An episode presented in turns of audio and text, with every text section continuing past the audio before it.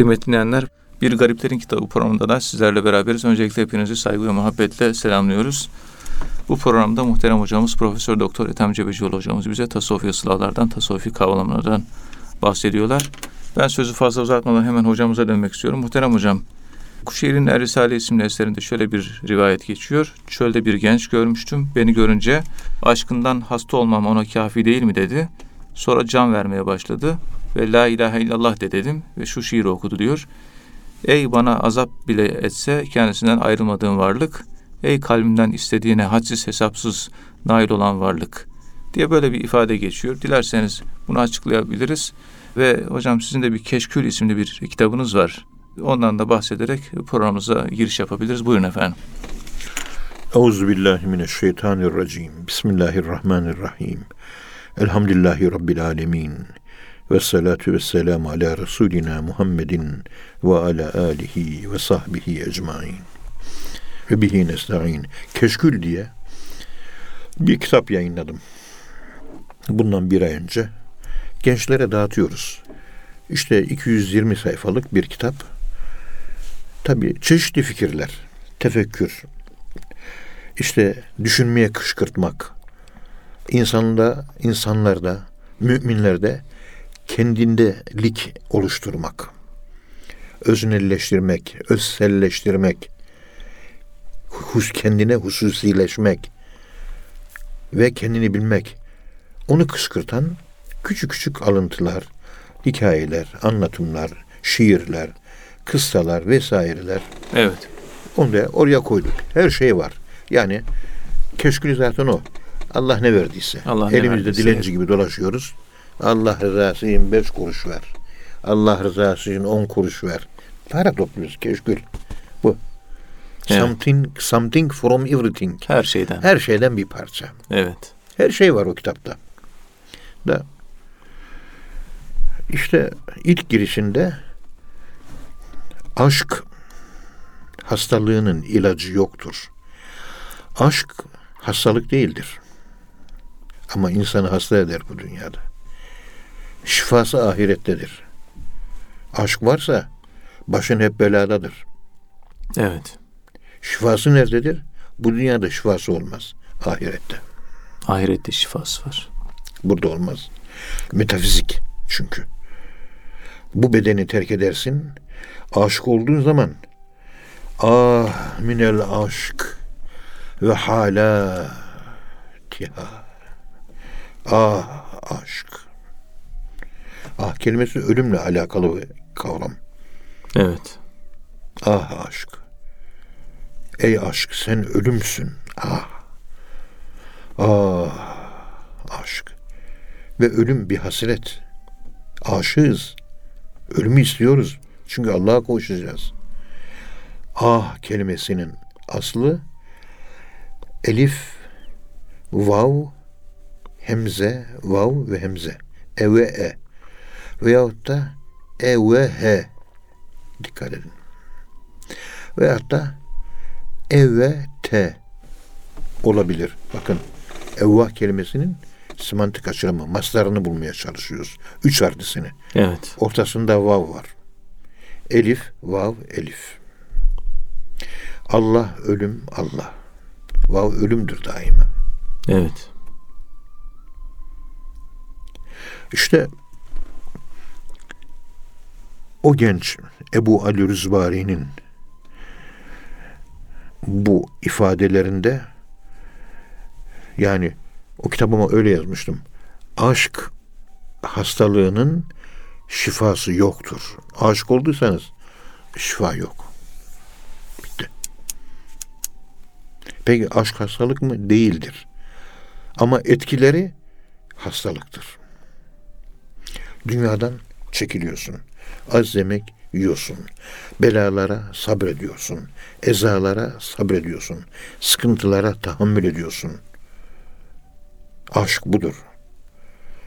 Sayın hocam benim terbiyesiz bir kadınım, koca karım var diyor. Ben ona tahammül edemiyorum diyor. Sende aşk yok. Bir kimsede aşkın olduğun alameti gelen belalara tebessüm ederek karşılamak. Hocam benim son derece berbat bir kocam var diyor. Ne yapıyorsun? Bağırıyorum, çağırıyorum diyor. Cık, Hayır. Susacak. Sadece tatlı tatlı tebessüm edeceksin. Senin kurtuluşun o huysuz kocanda. Senin kurtuluşun o huysuz kadında. Sadece tebessüm edeceksin. Bağıracak, çağıracak. Hırsını senden çıkaracak. Hakaret edecek. Arada bir iki işte garnitür olarak tekme tokat falan da yiyebilirsin. Sabret. Efendim pasif davranış bir insanı pasizmle sevk, sevk etmek şeklinde bir anlatım sergiliyorsunuz. Bu pasifliğin içerisinde dikkat edin. Karşıdakini anlayabilme, kuşlayabilme ve özümseyebilme. Bunun ifade ettiği psikolojik anlama Örvün, Yalom üzerinden giderseniz evet. insan kendi çözümünü tıkandığı yerlerde bulacaktır. Senin çözümün o huysuz kocanda. Senin çözümün o huysuz karında. Orada senin hakikatin var. Hakikatini o huysuz kadının cıdır cıdır cıdır cıdır bitmeyen çenesi içerisinde senin hakikatin gizli. Çünkü zor sabrediyorsun. Zorlanıyorsun. Evet el usur o. Onunla yüzleşir, başına bir eliflam koyabilirsen, tanışırsan, marifet olursa o zaman yusran Allah tarafından gelir sana. Kapı açılır. Hani hep onu anlatıyorum. 17. yüzyılda İbrahim Efendi Konya'da gelmişler Kastamonu'dan. Böyle Allah dostu anlatmış böyle Kabe, Allah, Muhammed, sevgi sallallahu aleyhi ve sellem. Demişler ki ya bu Kabe nasıl bir şey? Göstereyim evladım demiş. Duvarı şöyle bir mesletmiş. Duvarda Kabe televizyon gibi çıkıvermiş. Bak şurada Hacer Esved var demiş. Burada makamı İbrahim var demiş. Bura mültezem demiş. Burası Altınoluk. Şurası Rüknü Yemani falan. İşte namaz kılanlar. Televizyon izler gibi izliyorlar. Memnun kalmışlar. Evet. Ve İbrahim Efendi'nin çok edepsiz bir karısı var. İbrahim Efendi diliyle çok dövermiş. Çok eleştirirmiş. Çok hakaret edermiş. Yıkar, kırar geçirirmiş. Adamcağız da boynunu büker. Böyle kuzu gibi sessiz, dövene elsiz gerek, sövene dilsiz gerek, derviş bağıra taş gerek, koyundan yavaş gerek. Bir mümine yumuşak olmak lazım. Kafire şiddetli olmak lazım. Yumuşaklık bu. O hacılar gidiyorlar. Döndüklerinde ya Hacı İbrahim Efendi'nin evinde Konya'da ziyaret ettiğimizde bize duvarda Kabe'yi gösterdi, orayı gösterdi, burayı gösterdi. Kastamonu'dan üç sene sonra bir başka kafile, tabi eski kafileden de kişiler var. Heyecanla geliyorlar. Yine duvarda Kabe'yi görecekler, anlatacak. Hoşlarına gitmiş. Evet. İşte konuşmaya başlamış İbrahim Efendi. Konuşurken, konuşurken, konuşurken işlerine bir dayanamamış. Efendim bize üç sene önce uğramıştık da hatırlıyorsanız duvarda bize Kabe'yi göstermişsiniz ve izlemiştik. Bu duvarda yine Kabe'yi gösterir misiniz? Deyince Hacı İbrahim Efendi demiş ki Ah oğlum gösteremem artık demiş. Artık gösteremiyorsun. Niye gösteremezsiniz efendim? Çünkü hanımım öldü demiş. Eskiden hanımım beni döverdi, dayak atardı, diliyle beni yıkar, mahveder, perişan ederdi. Ben tebessüm eder, boynumu bükerdim. Ve derecem yükselirdi. Onun için Kabe'yi duvarda gösterebiliyordum. Şimdi derecem artık yüksek değil. Maalesef Allah karımı elimden aldı ve ağlamaya başlamış. Edepsiz ve terbiyesiz karısının ölümünün arkasından ağlıyor. Onun sayesinde derecem yükseliyordu diyor. Biz de edepsiz kocamızdan, edepsiz karımızdan kurtulmaya çalışıyoruz. Formüllerini arıyoruz. Siyah feminizm yapıyoruz. Bir de beyaz feminizm yapın.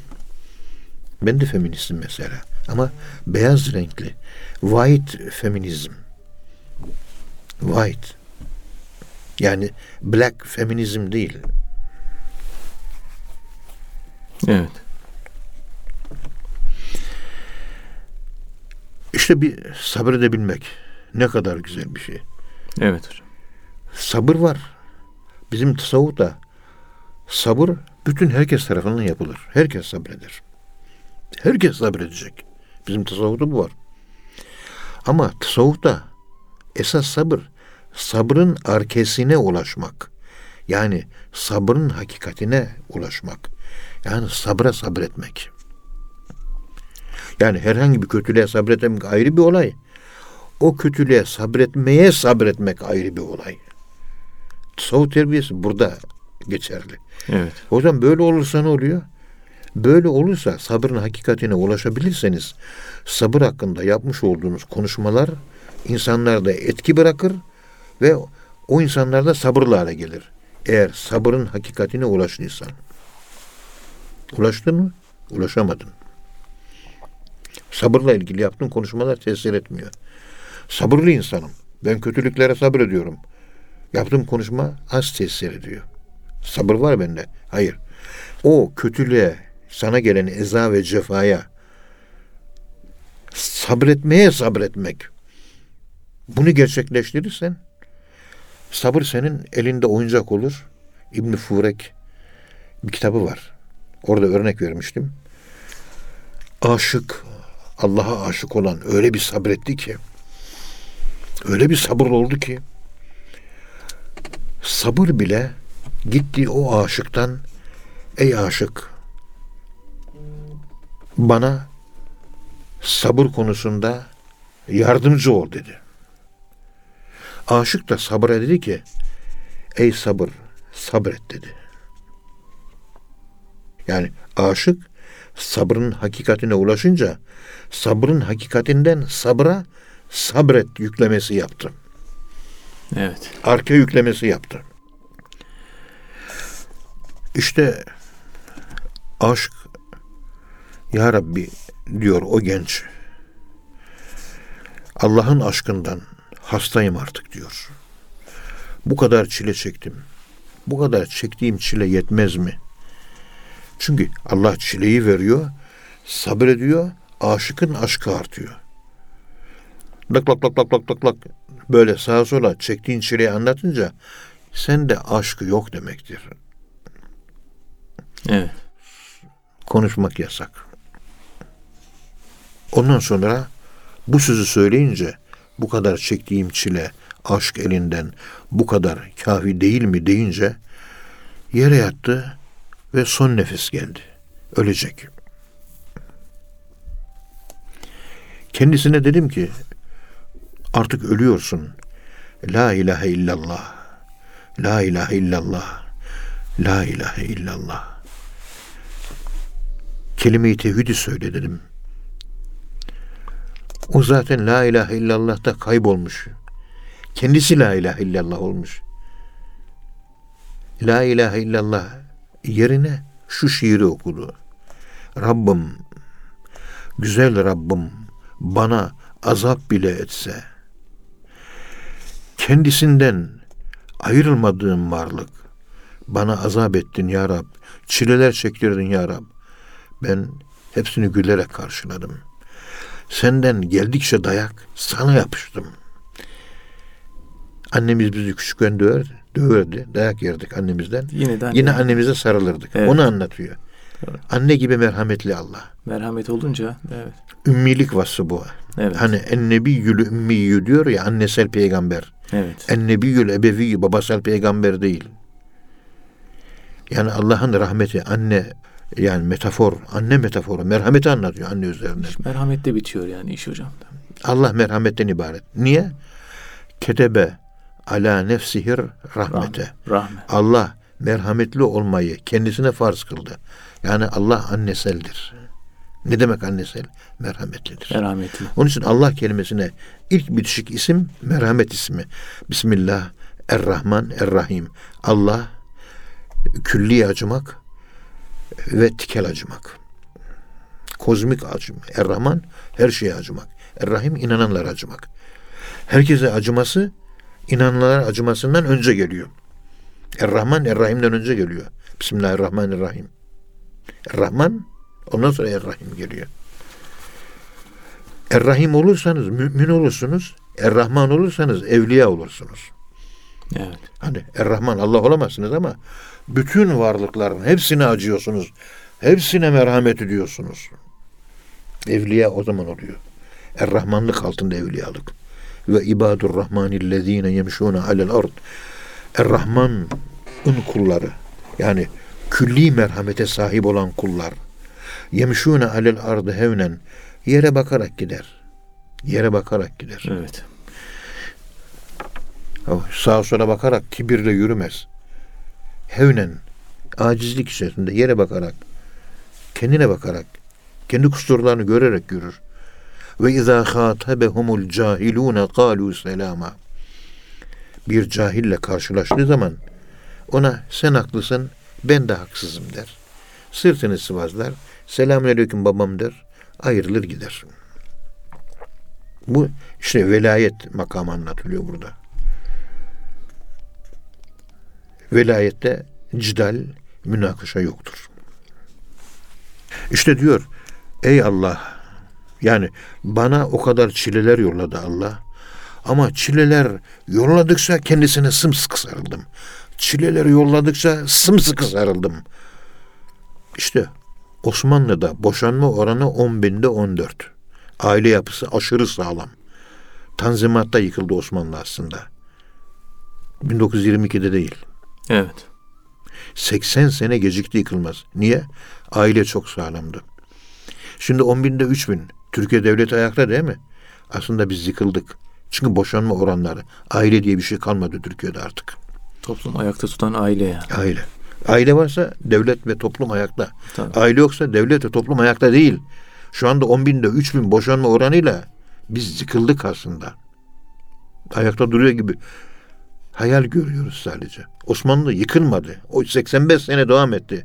1839 Tanzimat'ta Tüyman'da ilan edildi. O zaman yıkılmıştı Osmanlı. Evet. Yıkılışı 1922. Ayakta tutan neydi? Aileydi. Boşanma oranı 10 binde 24'tü. 10 bin ailede 24 aile boşanıyor. Ya işte bu zihniyet yüzünden. Gelen çilelere Allah aşkından dolayı, Allah'a duyulan aşktan dolayı sabretmek. Kurtuluşu çilenin içinde aramak. Derdim bana derman imiş. Felsefe buydu. Ama aile sağlam kalıyor. Çocuklar anne ve baba vitamini alıyor. Savrulmuş psikolojik travmaya maruz kalmamış çocuklar ve yetişkin gençler ve insan şahsiyeti ortaya çıkıyordu. Anne çekmediği kahır kalmıyordu. Kadınlar özellikle zavallı. Evet. Ama aile bozulmuyordu. Anne anneydi, baba babaydı. Ve o ailenin içinde dedeler vardı. O ailenin içerisinde ebeler, babaanneler, anneanne ilişkiler vardı. O vitaminleri alıyordu. Şahsiyet gelişiminde anne vitamini, baba vitamini, dedeler vitamini, ebeler vitamini lazım. Şimdi aileler boşanma veya kreşe görülüyor. Kadın çalışıyor, anne baba vitamini alamıyor. Hep savrulmuş travmatik profillerle toplum hayatı karşı karşıya ve suç oranları medenileştikçe okuma oranı arttıkça suç oranı artıyor. Hani azalacaktı kültürle eğitimle beraber çoğalıyor. Çoğalıyor. Bir yerde yanlışlık yapıyoruz. Eğitimden öte bir şeylerin eğitimi söz konusu. Tasavvufi eğitim. İşte bak Allah dostu ölürken ne kadar çile geldiyse kaçmadım. Sımsıkı sana yapıştım Allah'ım. Hani kötülük gelen yerden kaçardık ya. iyilik gelen yerde koşardık ya. Hayır. Allah bana şer yolluyor. Ama beni olgunlaştırmak için sabredeceğim. insanı kamil olacağım. Sımsıkı yapışıyorum. Bırakmıyorum.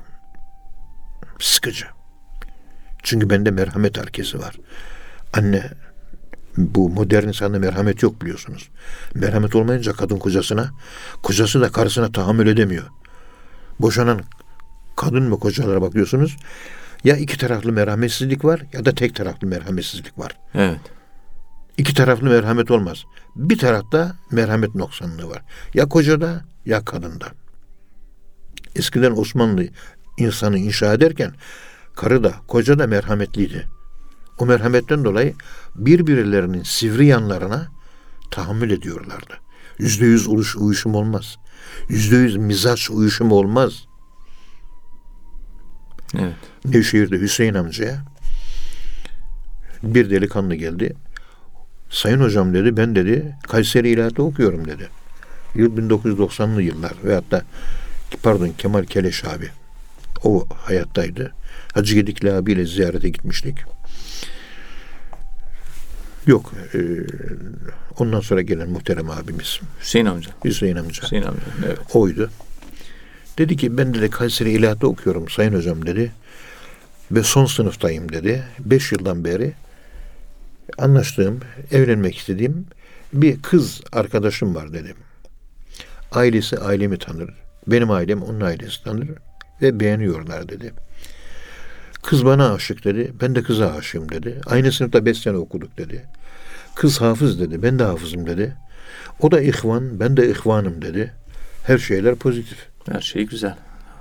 İşte biz evleneceğiz dua buyurur musunuz? Deyince Hüseyin amca şöyle yaptı. Gözü yumuktu şöyle zaten gözü yumuk otururdu. Sürekli murakaba halinde. Oğlum dedi. Anlattıkların hepsi güzel, hoş dedi. Yani itiraz edecek bir şey yok. Doğruyu konuşuyorsun dedi. Doğru. Bana ne düşer?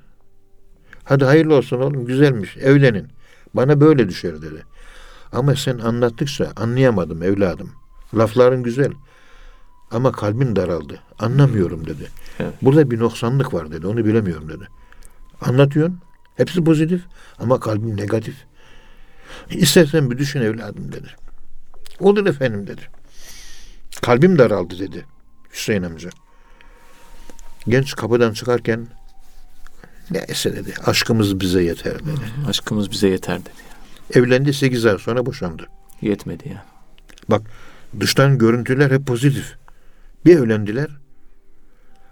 Kızın hakikati ortaya çıktı. Oğlanın hakikati. Sivri yanlar ortaya çıktı. Oğlan kıza kız oğlana tahammül edemedi. Şiddetli geçimsizlikten boşanmak zorunda kaldılar. Evet. Onu çok düşünmek lazım. Kendimi vahidçiyim böyle. İnan hiçbir yere koyamıyorum. Estağfurullah, estağfurullah. Bunları düşünüyorum.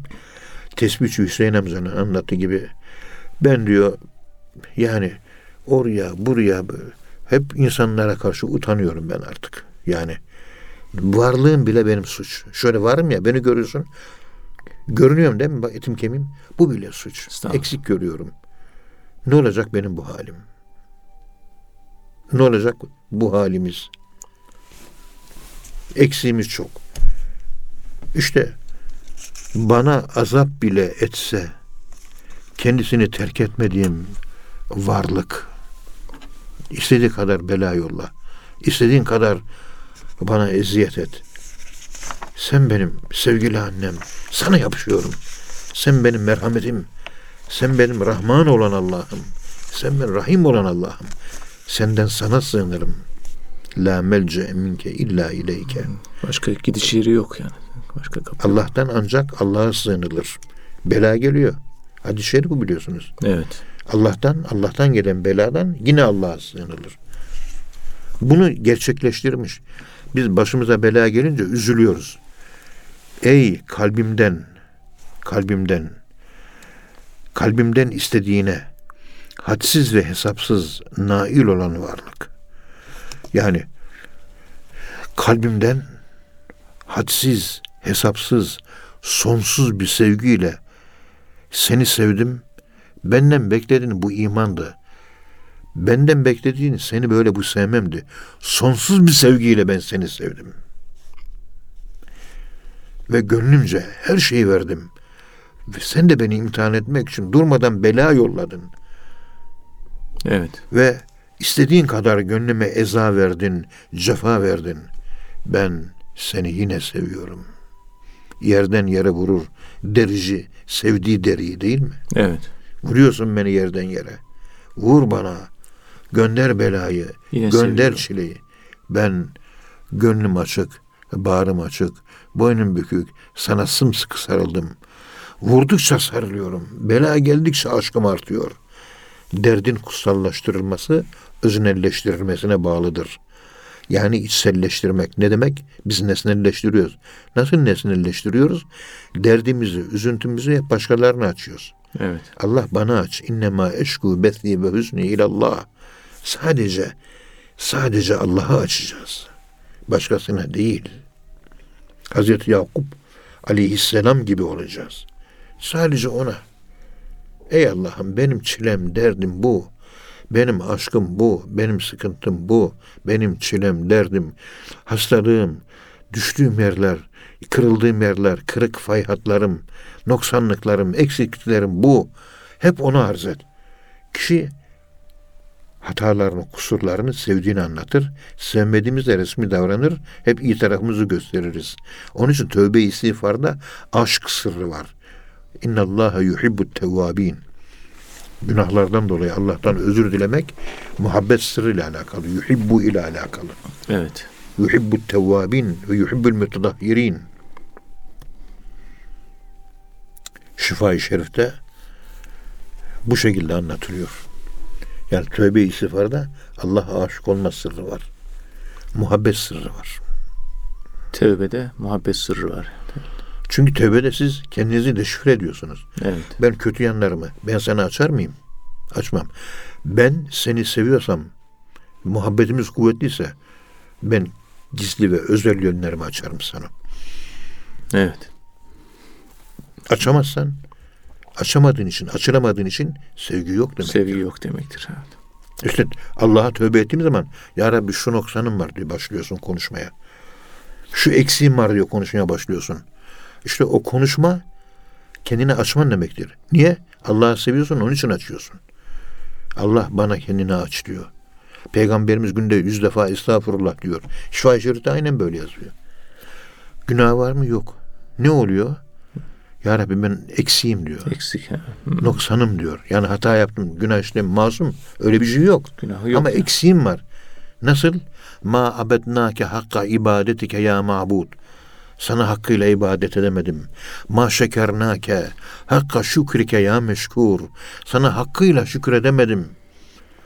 Ma arafnake hakka marifetike ya ma'ruf. Seni hakkıyla bilemedim. Bilmemin noksanlığı, ibadetimin noksanlığı, şükrümün noksanlığı. Bundan dolayı tövbe ediyorum. Evet.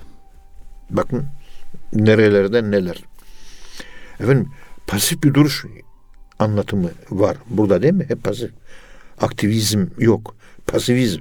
Pasifize ediyor tasavvuf insanı. Ama Hazreti Peygamber'de var bu. Hem de Kur'an-ı Kerim'de yazıyor bu. Evet. Yani peygamber günde şey vestağfir zembike ey Muhammed günahına tövbe et diyor. Peygamber günah işler mi? İşte eksikliği, Allah'a teşekkür etmek, Allah'ı tanımak, Allah'a ibadet, noksanım ben diyor. Tövbe ettiği hususlar bunlar. İnnehu le yuganu ala kalbi la estağfirullah teala fi kulli yevmin seb'ine merratin. Kalbim böyle bazen bulutlanır. Yani Allah'la alakam zayıflar. Kop, kopar değil, zayıflar. Zayıfladığı için 70 defa tövbe ederim. Ya Rabbi irtibatım zayıfladı. Biraz dünyaya dalar gibi oldum. Seni ey sevgili ihmal etmiyorum ben seni. Eşeddül belai alel enbiya sümme salihin. Sümme fe sümme. Belanın en şiddetlisi peygamberlere geliyor. Niye? Allah'ı en çok seven peygamberler. Peygamberlerin içinde de en çok seven Hz. Muhammed Mustafa sallallahu aleyhi ve sellem. Bana gelen eza ve cefa benden önceki hiçbir peygambere gelmedi diyor. Niye? Allah'a olan peygamberimizin aşkının çokluğu ve Allah'ın da peygamberimiz olan aşkının çokluğu belayı çoğaltıyor. Onun için Hacı Bayram Veli Hazretleri alma başa sevdayı bir ulu davadır bu diyor. Yani sevda ulu bir dava. Allah'a aşık mı oldun? Başın beladan kurtulmaz. Ve aşka tutulan bir insan bela gelir. Çocuğundan, kocasından bela gelir. Yapacağı iş hiç kimseye hiçbir şekilde hiçbir şeyi açmaması gerekir. Sadece teheccüd vakitlerinde kalkacak. Derdini Allah açacak. Hazreti Yakup gibi. Aşk budur. Ve Hazreti Yakup'un Allah'a olan aşkına bakın. Derdini kimse anlatmıyor. Sadece sadece Allah'a anlatıyor. Kimseye anlatmıyor. Biz bu anlatımın acaba neresine düşüyoruz adres olarak? Ben hiçbir yerine düşmüyorum Yakup'cığım. Ben bir dert olunca bağırıyorum. Feryat ediyorum. Daha hala hayvanlık seviyesinden kurtaramadım ben kendimi. Hocam. Yani hala aşağılarda. Dağın zirvesi değil, eteklerinde bile değiliz. Değilim. Ne olacak? Sevgili dinleyiciler, lütfetsinler, dua etsinler de dağın kenarına varabileyim. Zirvesini tırmanmayı bıraktık. Zirvesini istemiyorum. Onu yapamam ben. Kenarına dağın varabileyim. Varamadım ben daha. Estağfurullah. Estağfurullah.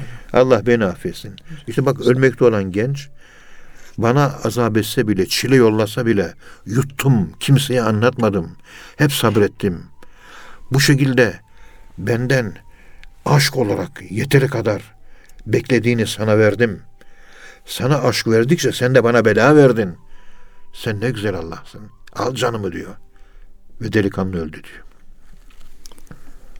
Evet. Hep böyle büyük zatların ölümünü anlatmış İmam Kuşeyri. Evet. Hep şunu ben merak etmişimdir.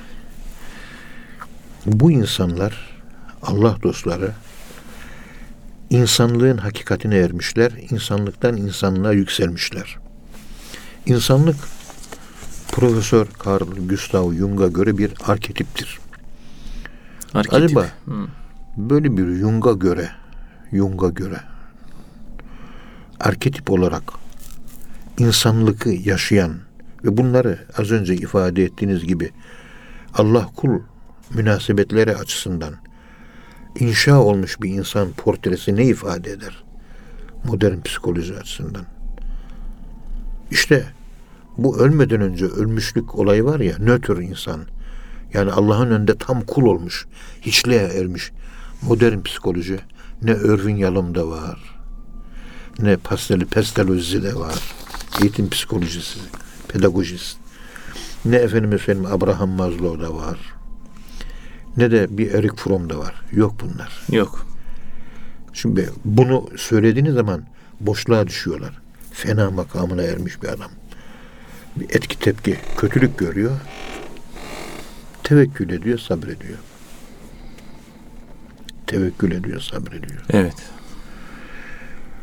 Bundan önce bu Rebi İbnül Heyzem var. Rebi İbnül Heyzem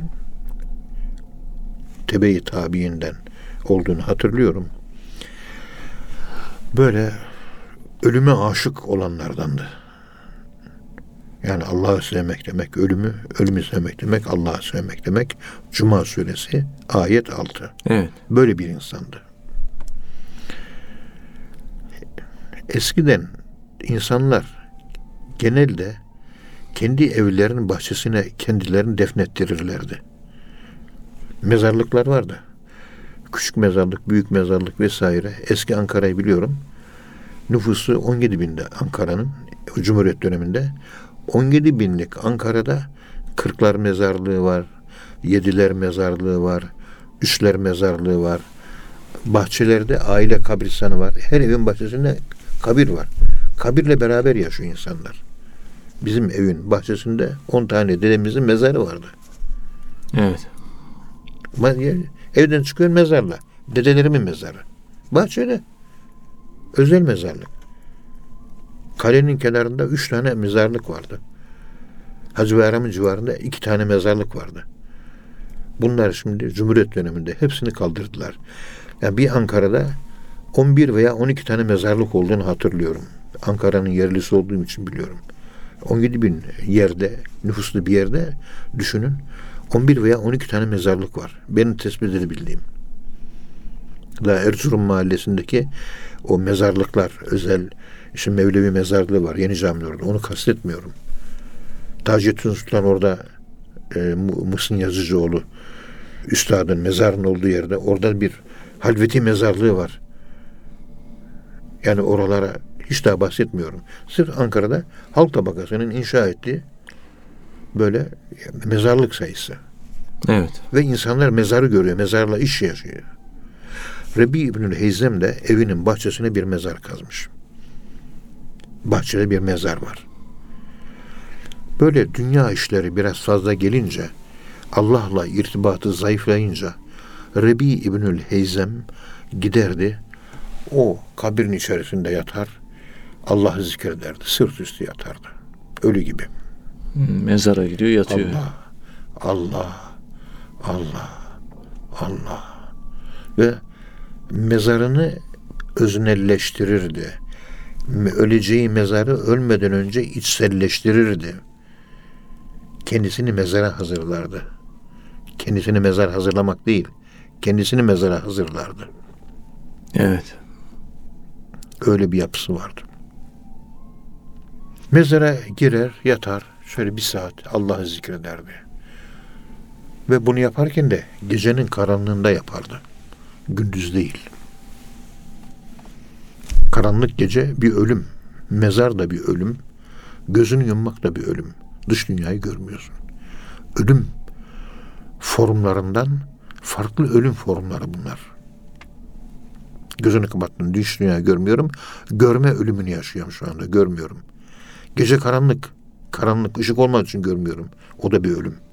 Mezarın kendisi de bir ölüm. Mezardan çıktıktan sonra bir saat sonra kendisine şöyle söylerdi.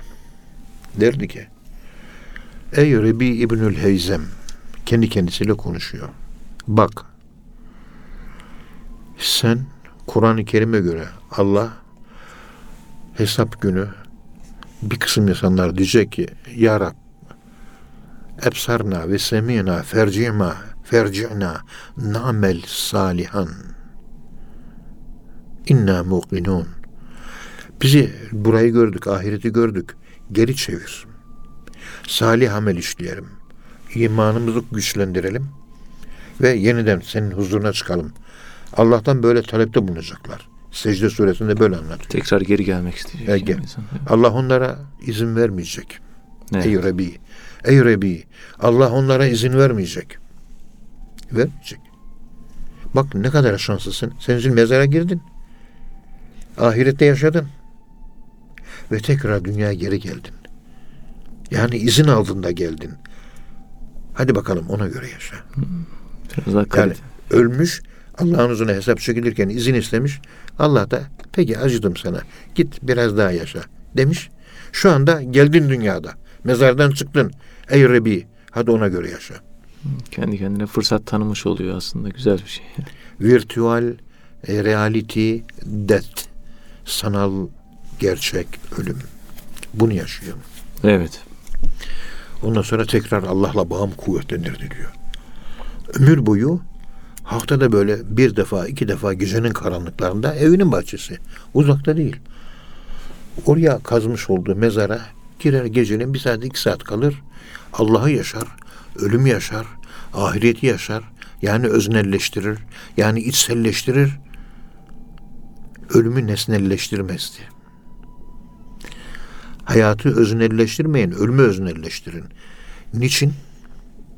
Hayat geçici, ölüm kalıcı kalıcıların öznelleşmesi lazım. Hayat geçici fani. Fani ise onun da nesnelleştirilmesi lazım. Niye? Zaten bir gün ayrılacaksın bu hayattan. Mecburen yani. Birincil, premier referans değil. Birincil referans değildir hayat. Birincil referans ölüm. Ölüm birincildir. Evet. Küntüm memvaten. Ölüydünüz. Sümme ahyenâkım. Sümme numitukum. Ölüydünüz, dirilttik. Yine öleceksiniz. Ölüm merkez. Ölümle başlıyor, ölümle bitiyor. İki ölüm arasında bir hayat sıkıştırılmış. Hayat referans değil. Ölüm referans. Ölüm referansı da. Bununla ilgili de geçmiş konuşmalarımızda uzun uzun izahlar evet, yapmıştık. Bahsetmiştiniz yani. hocam. İşte Rebi İbnül Hezlem'in bu tavrını düşünüyorum. Ben kendime bir asri mezarlıkta bir mezar aldım. O mezarla eskiden biraz sık yapardım. Böyle senede bir iki defa gider. Mezarım hazır yani. Gömüleceğim yer belli. Böyle boydan boya yatarım. Bir beş dakika kadar kendimi kabirimin içinde hissederim. Hamdolsun bir huzur duyarım orada. Yani ölüme fiziki olarak dokunuyorum ben. Evet. Fiziki dokunma. Yani ölünce beni defin yapacakları kabrimin üzerine uzanıyorum, yatıyorum. Bir çukur halinde değil. Üzerinde işte kapağı falan var. Şöyle toprak yatıyorum şöyle bir miktar. Şöyle bir boşluk hissi. Yokluk, aklın ötesi, zamansızlık bunlar hep ardarda içte oluşuyor. Kaybolup gidiyorum. O kaybolduğum yerde kendi ilahi kimliğimi buluyorum. Dünya gelmiş gibi yerine kalkıyorum. Ey etem yeniden dirildin. Ey etem dünyaya yeniden geldin. Selamun aleyküm ve aleyküm selam. Dünya hayatı yeniden başlıyor. Bunu bir kısmını ben Rabi İbnül Heyzem gibi yapamıyoruz biz de. Ama bir şekilde uygulamaya çalışıyorum. Ve muazzam etkisi oluyor. Ölümle ilgili 10 saat konuş. Şu uygulamayı bir saat yap. Bir saatlik uygulama bir sene ölüm hakkında laf konuş. Ondan daha tesirli. Evet, uygulama daha etkili oluyor. Uygulama. İlla başlayın. Tecrübe edeceksiniz. Ölümü yaşayacağız. Onun için haftada bir defa cumalara, kabristana gidip şöyle kendi mezarlarını ziyaret edeceksiniz. Bir de kabristanda şöyle bir sağa sola gidip şöyle bir bakacaksınız, gezeceksiniz. Sırf gezme. Gidip de Kızılay'da gezmek yerine, Maltepe'de gezmek yerine bir de mezarda gezelim. Ve mezardan çıkıldığı zaman sanki ahiretten dünyaya dönmüşlük duygusu oluyor. Dünya insanın gözüne gerçek gözüyle görebilir hale geliyorsunuz. Bir de dinlenmiş oluyor insan mezar. Bak bir sıfır hayat var. Mezarda yatanlar ölü değil, diri aslında bize göre. Ruhen. Sıfır hayattan sıfır artı plus hayat. Hareketli hayat. Hareketsiz hayattan hareketli. Zamansız hayat ölüler, zamanlı hayat diriler. Birdenbire ona çıkıyorsunuz. İnsan böyle yabancı bir ülkeye gelmiş gibi oluyor mezardan çıktığı zaman. Ben hep bu duyguyu yaşadım. Profesör Hayati Ökelekli Bursa İlahiyat Fakültesi'nde ölümle ilgili çok kıymetli makaleler yayınladı. Çok kıymetli kitaplar yayınladı. Bu sevgili dinleyicilerimiz keşke internetten girseler de bu kitaplara bir ulaşsalar. Yani ölümün psikolojik değeri nedir? Evet. İnsanı inşa etmedeki değeri nedir? Onlarla ilgili kitapları okusalar. Mürşidi Kamil Efendimizin yazmış olduğu o ölümle ilgili çok güzel kitaplar var. Evet. Yani sonsuz hayat vasal öyle kitaplar var. Çok güzel anlatılmış. Son, son nefes kitabı. Son nefes kitabı özellikle. Evet. Yani onlar ölüme ihtiyacımız var. Bu hayatımız terbiyesiz bir hayat. Ölümle hayatımızın terbiye edilmesi lazım. İşte önemli. Bakın burada Cüneyd-i Bağdadi ölümüne hayran kalıyoruz. La ilahe illallah de. Yani zikret. Yani Allah hatırla. Cevap. Unutmadım ki diyor. Hatırlamak unutunca olur. Evet. Cüneyd-i Bağdadi Hazretleri 120 yaşlarında falan vefat etmiş. Dikkat edin. 120 yaşlarında. Az bir şey değil bu. Ve son zamanlarında hala sırtı bükülmüş, sası, sakalı bembeyaz, riyazetten dolayı zayıflamış. Bir yandan ilim meclislerinde ilim, zikir meclislerinde zikir ve tesbihatla boş zamanda meşgul oluyor. Tefekkürle ve tesbihatla. Evet. Diyorlar ki artık sen bir melek gibi bir insan oldun. Tamamen nurdan bir insan haline geldin. Hala bu tesbih elinde. Yani oldun diyorlar. Biliyorsun tasavvufta olmuşluk yoktur. Mecazi olmuşluk vardır. Mecazi ermişlik vardır. Hakikisi öldükten sonra. Mı? Evet öyle. Evet. Elinde tesbihi kaldırıyor Cüneyd-i Bağdadi Hazretleri. Ben ne bulduysam bu tesbihle buldum diyor. Tesbih. Kelam hocam bana sordu. Ethem Hoca dedi bak dedi sen bir dervişsin dedi. Anlıyorum güzel dedi. Hoş. Bu tesbih neye yarar dedi. Yani Allah Allah diyorsun. Subhanallah. Neyse. Allah'ı zikrediyorsun ve tesbih ediyorsun. Bu neye yarar? Neye Şunu yarar? Allah aşkına düzgün bir şekilde bana anlat dedi. Ben anlamıyorum dedi. Tesbih Kelam hocası. Tasavvufu en kör olanlar kelamcılardır dini akılla algılamaya çalıştıkları için. Tenzihle Allah'ı anlattıkları için. Halbuki Kur'an-ı Kerim teşbih de var. Tasavvufta hem tenzih hem teşbih. İkisi birden var. Dedim, sayın hocam, ben bu konuda ben bu konuda Kur'an-ı Kerim'den bir ayeti delil olarak getireceğim dedim. Allah Allah dedi. Yani tesbih ne faydası var? Faydasına dair bana Kur'an'dan delil getireceksin. Ayetten delil var. Evet. evet. E hangi ayetmiş dedi? Hafız hoca. Evet. Yıl 1983. Yani zamanımızdan tam 35-36 sene önce. Söyle bakayım dedi. Hazreti Yunus Aleyhisselam'ın balık karnındaki durumunu anlatan ayet-i kerime okudum. Estağfirullah. Felevla ennehu kâne minel müsebbihîne lellebise fî batnihi ila yevmi yub'asûn. Balığın karnında tesbih çekmeseydi ölecekti. Evet. Tesbih çekti kurtuldu. Ayet bu. Hocam La ilahe illa ente subhaneke inni kuntu minez zalimin. Sürekli balığın karnında bu zikri çekti mi Yunus? Çekti. Kur'an-ı Kerim'de ayet mi? Ayet. La ilahe illa ente subhaneke inni kuntu minez zalimin. La ilahe illa ente subhaneke, subhaneke inni kuntu minez zalimin. Ayet mi? Evet ayet. Hadis olsa belki inkar ederiz de ama ayet. Kurtardı mı? Kurtardı. O zaman benim bu dünyada derviş olarak çektiğim tesbih yarın balığın karnına yani mezara ben de gireceğim. Mezarda bana fayda sağlayacak.